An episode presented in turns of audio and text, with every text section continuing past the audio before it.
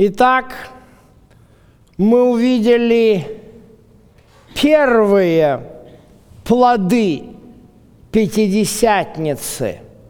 Три тысячи набожных иудеев, пришедших для того, чтобы послушать слово о том, как Бог дал Тору, 10 заповедей израильскому народу, приняли Новый Завет, который через кровь Иисуса. Но это еще не все.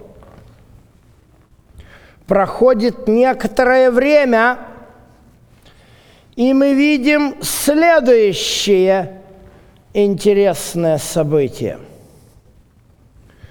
Петр и Иоанн шли вместе в храм. Зачем двое учеников Иисуса, прекрасно уже в тот момент понимавшие, что Иисус является тем агнцем, который был заклан, согласно пророчеству Исаии 53 глава, идут в храм – Неужели в храме они собирались приносить жертвоприношение? Ответ, конечно же, нет. Для этого я вам вот показываю на картинке храм, чтобы вы могли увидеть соотношение того, что из себя представлял храм в целостности и святилище в частности. Вы видите, вот святилище, вот оно, а вот весь храм. То есть святилище, где непосредственно приносились жертвы, являлось лишь малой частью храма. Иисус постоянно бывал в храме при жизни. Вы где-нибудь читали – чтобы он хоть раз решил принести жертву. Храм во времена Ирода – это не было только место жертвоприношений. Храм – это был религиозный центр еврейского народа. И поэтому туда приходили по разным причинам – частности, вот здесь, в этом углу, се, северо-восточном, э, вернее, юго-восточном, находился известный притвор Соломона, где учили фарисеи. Там Иисус в 12-летнем возрасте еще бывал и учился у раввина. Там была так называемая, я бы сказал современным языком, дискуссионная площадка, где люди рассуждали об истинах Божьих и исследовали Слово Божье. И там они молились в девятый час. Девятый час – это у нас полдень. Полдень – это время как раз, когда люди собирались на молитву, и сейчас – примерно по Иерусалиму, в ортодоксальном районе, допустим, я вот так часто бывает, зайду в книжный магазин, и где-то около часу дня, и меня спрашивают, вот сейчас у нас время молитвы, мы обслуживать не будем, если вы, евреи, хотите с нами вместе помолиться, э, то мы вас приглашаем тоже с нами помолиться. Они закроют э, двери магазина, Э, вот, и проводят минут 20 в молитве, вот, потом опять открывают. И вот дальше история, она известная, потому что на пути к храму э, в третьей главе у нас описано, как они встретили парализованного человека, как этот парализованный человек исцелился, как потом они проповедовали, сколько было на молитве, мы не знаем, но сколько уверовали, Пять тысяч евреев. Вот вам три тысячи евреев из диаспоры, пять тысяч евреев из Иерусалима. Знаете, сколько народу в Иерусалиме, население Иерусалима на начало, на середину первого века нашей эры сколько проживало? 20 тысяч. Из них как минимум 5 тысяч были христианами. Это большой процент или маленький? Вы понимаете, как можно говорить, что евреи отвергли Христа? Это не соответствует священному писанию. Вот. Ну, давайте теперь разбираться, кто каменовал Стефана и что там произошло. Ничего, как говорится, сложного, видите, мы не делаем. Мы просто внимательно Библию читаем. Вот давайте внимательно почитаем, что, с чего у нас начинается история. Слово Божье росло, и число учеников умножалось в Иерусалиме – Соответственно, кто были эти ученики в Иерусалиме? Туристы из Африки. Дальше.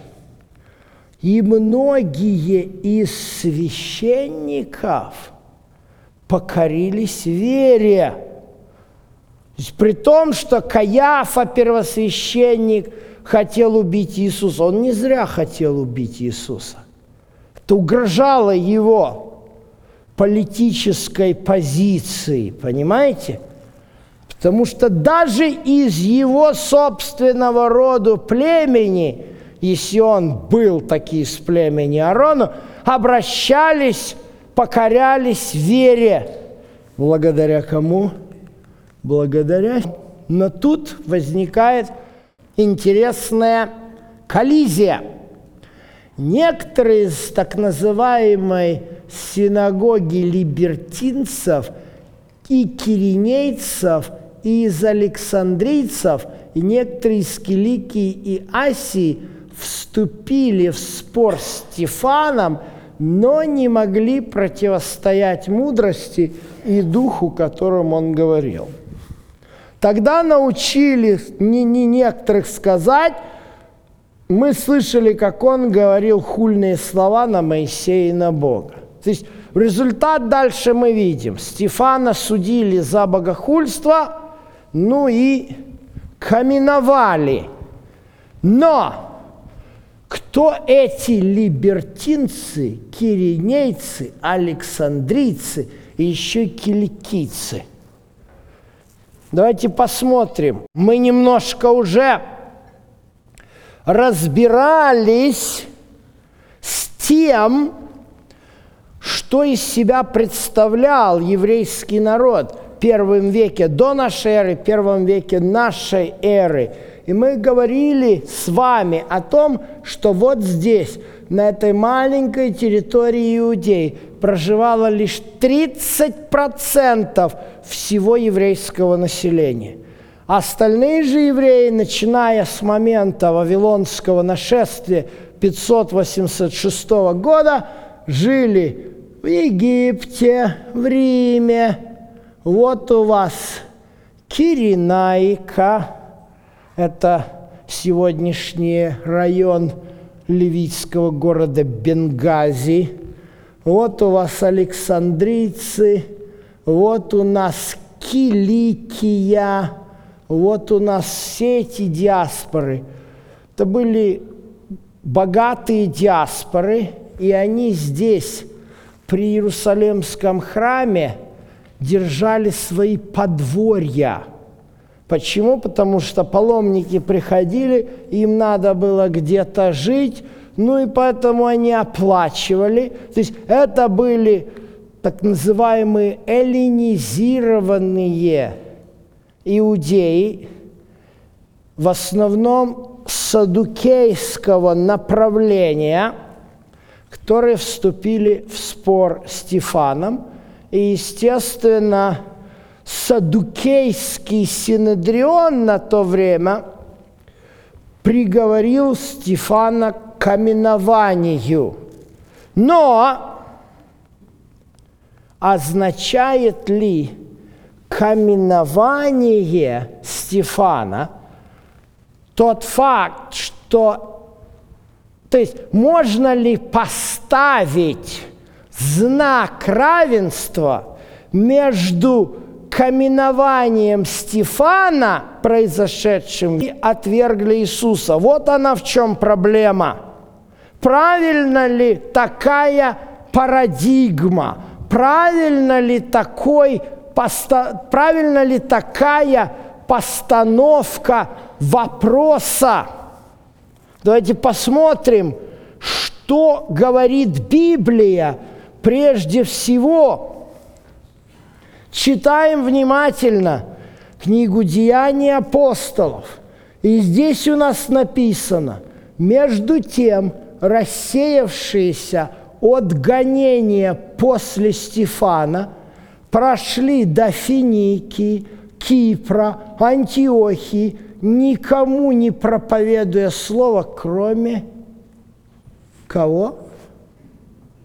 Друзья мои, или я не так читаю Библию, или здесь что-то не то написано. Но для меня на основании того, что написано, э, я делаю вывод, что ученики, которых действительно изгнали из Иерусалима, никоим образом не понимали, что теперь надо поменять проповедь Евангелия и вообще не обращать внимания на своих соотечественников. Хорошо. А соотечественники-то принимали? Давайте посмотрим. Были же некоторые из них. Из кого них? Из иудеев них. Киприяне, киринейцы. Так, а кто такие киприяне? Это иудейская диаспора на Кипре. Вы знаете самого известного в Библии киприянина? Его зовут Варнава. Он левит, киприянин. Вот, киринейцы, я вам показывал Киринайку, это нынешний город Бенгази. Они пришли в Антиохию, и вот там они говорили еленам. То есть вы понимаете, с чего начинается христианство? Христианство начинается с того, что рассеялись ученики из Иерусалима, евреи, им там не дали жить, но они переместились во главе с киприянином Варнавою, они переместились в Антиохию. Вот что происходит по истечении 70 седмин. 70 седмин даны для народа, для города – городчевое значение все эти годы. Гора Дома Господня, мы уже читали в книге пророка Исаия, должна была быть центром поклонения всего мира. Но мы видим, что ситуация меняется, и теперь центром распространения а, Евангелия становится не Иерусалим, а Антиохия. И вот отсюда Евангелие начинает распространяться прежде всего по иудейским диаспорам. Вы видите синим и красным, вернее, синими э, значками обозначены крупные иудейские общины, э, прежде всего э, на территории Малой Азии и Греции. Вот как пошло Евангелие. От Иудеи, где стало проповедовать трудно, в еврейскую диаспору. И вот еврейская диаспора теперь стала центром, который начал притягивать не только евреев, но и греков. Вот как у нас об этом описано в 11 главе с 23 по 26 текст Деяния апостолов. Вот у нас начало христианства. Христианство начинается с Антиохии. Речь не идет о том, что Бог отрезал евреев и куда-то выбросил. Речь идет о том, что храм выполнил свою задачу, Иерусалим выполнил свою задачу, и теперь начинается центробежное движение. Вы понимаете, Вет, вот так если говорить о самой обобщенной разнице между Ветхим и Новым Заветами, мы об этом говорили уже в лекциях, мы говорили, Ветхий Завет основан на том, что Дух Святой, Божья Шехина находится во святом святых над ковчегом, где находится закон. Новый Завет, закон где? В сердце. Храм где? а вот сидят храмы. И вот эти храмы пошли, получив Святого Духа, они теперь пошли по всему миру. Понимаете? Речь здесь не идет. Евреи не справились, давайте других возьмем. Речь Ламивал центробежное стремление всех народов на гору Господню – а Новый Завет подразумевает центростремительный разброс Слова Божьего по всему миру, по всем концам земли. Но опять же, давайте посмотрим, на чем центрируется это Слово Божье – Давайте посмотрим. Вот приведем некоторые примеры. Читаем текст. Все просто. Вот приходит Павел в Фессалонику. И куда он направляется? В Иудейскую синагогу, где Павел по обыкновению своему, да, то есть, кстати говоря, у Иисуса тоже обыкновение было ходить в синагогу. И Павел по обыкновению ходил в синагогу. Он три субботы говорил им из Писаний, доказывая, что Мессия должен воскреснуть из мертвых, пострадать и так далее. И некоторые из них, из кого? Из тех, кому он проповедовал в синагоге, уверовали – и также из еленов, чтущих Бога. Кто такие елены, чтущие Бога? Это что он их понаходил в храме Артемиды?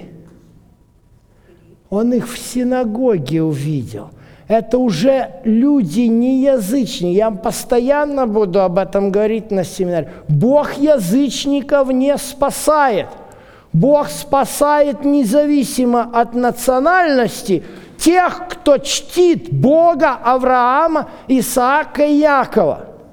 Вот здесь и тоже были и евреи, были и елены, которые приходили уже в синагогу. И если бы это было 20 лет назад, они все спокойненько прошли весь путь обращения в иудаизм, обрезались бы и были бы уже как из народа земли. Да, но вот э, на этом этапе они присоединились к Павлу. Ну, опять же, Павла не все любили. И здесь были неуверовавшие иудеи, которые устроили гонение. То есть вот вам первый пример. Потом Павел пишет фессалоникийцам, и мы уже теперь знаем, что фессалоникийская община первохристианская, почему и называется иудеев, уверовавших во Христа, и еленов, которые ходили в синагогу и тоже уверовали во Христа. Дальше. Ну, они, конечно, уже не были частью той синагоги. А вот вам другой пример. Все любят Верею брать пример, что это были люди, которые исследовали Священное Писание. Давайте посмотрим о, о тех, кто благомысленнее фессалоникийских. Откуда они и кто эти были здешние? Куда Павел и Сила пришли? В синагогу иудейскую. И здесь написано, они приняли слово. Кто они? Те, кто были в этой синагоге. Понимаете, многие из них уверовали, и также из еленских почетных женщин. Да, то есть уж, вы видите, это диаспора, каждая синагога состоит из евреев – и уже из еленов, которые отказались от язычества. Вы понимаете, вот что такое иудейство христианство.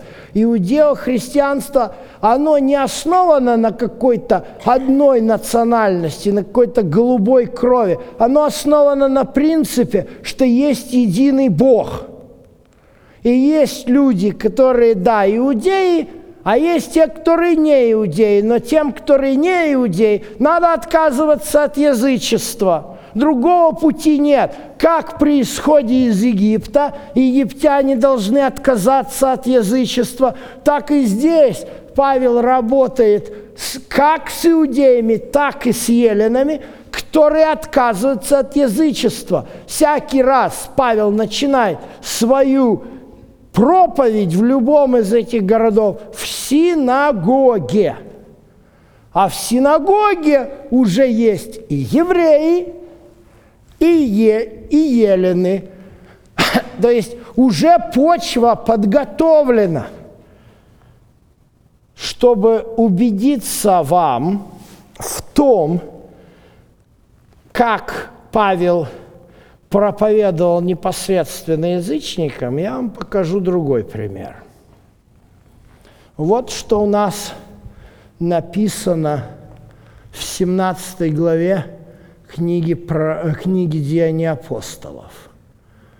Павел и Сила и Тимофей, вот они допроводили, э, вернее, Сила и Тимофей проводили э, Павла до Афин. И вот Афины – это был таки языческий город.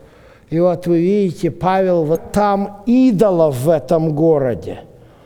И опять же, Павел решил пойти здесь за пределы синагоги. Понимаете?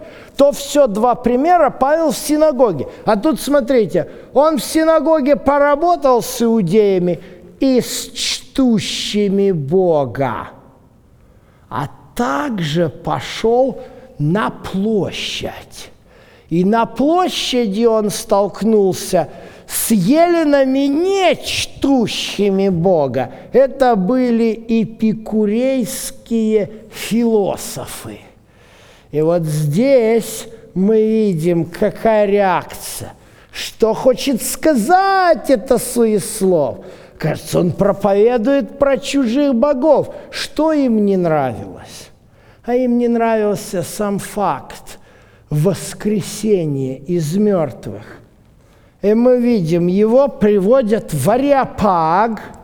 И здесь, конечно, Павел старается как может рассказывать им, показывать им об этого безымянного Бога.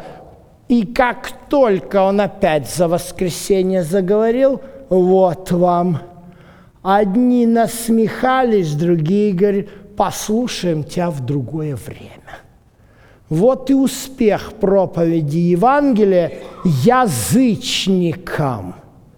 Вы понимаете? Пока елены были в синагоге, они принимали, но только Павел выходит за пределы синагога к настоящим язычникам, как говорят на старославянской, к поганым, вот к этим философам. Все, как об стенку горохом. В синагоге всегда находятся те, которые его принимают. А за пределами синагоги этот эллинизм, это полностью полное непонимание. Вы видите, что происходит?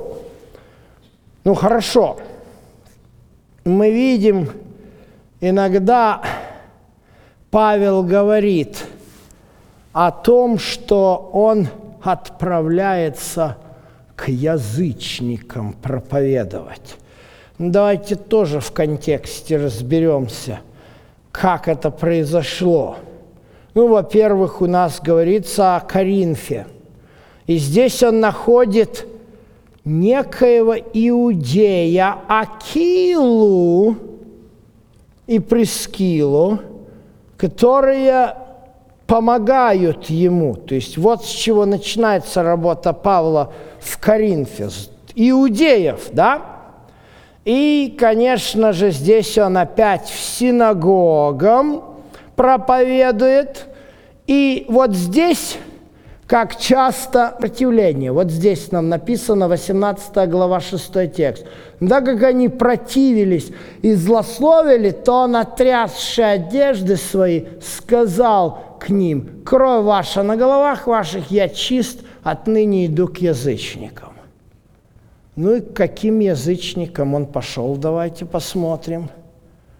И с кем он пошел? Вот, например, с ним пошел язычник, который был начальником синагоги на минуточку. Его звали Крисп.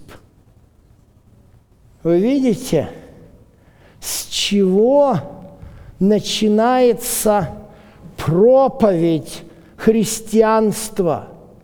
Друзья мои, синагоги – вот посмотрите Ефес. И здесь он приходит в синагогу. Вот посмотрите Аполос. И здесь он э, встречает иудеев. Вопрос же возникает. А о чем, собственно, говорит пророчество о 70 седьминах? Неужели это пророчество теперь, посмотрев, мы можем интерпретировать, что Бог кого-то отвергает. Посмотрите, для чего было дано 70 седьмин. Друзья мои, весь язык этого пророчества говорит, часто его не понимают. Люди думают, что это евреи должны были покрыть преступление. Это евреи должны запечатать грехи и загладить беззаконие. Вы понимаете, может ли человек покрыть свое преступление? Может ли человек загладить свои беззакония? Может ли человек стать прав, праведником сам? Смотрите, здесь очень хорошо написано. Покрыто. Это означает кем-то покрыто. Заглажены. Кто-то загладил. Кто может покрыть беззаконие? Кто может загладить грехи?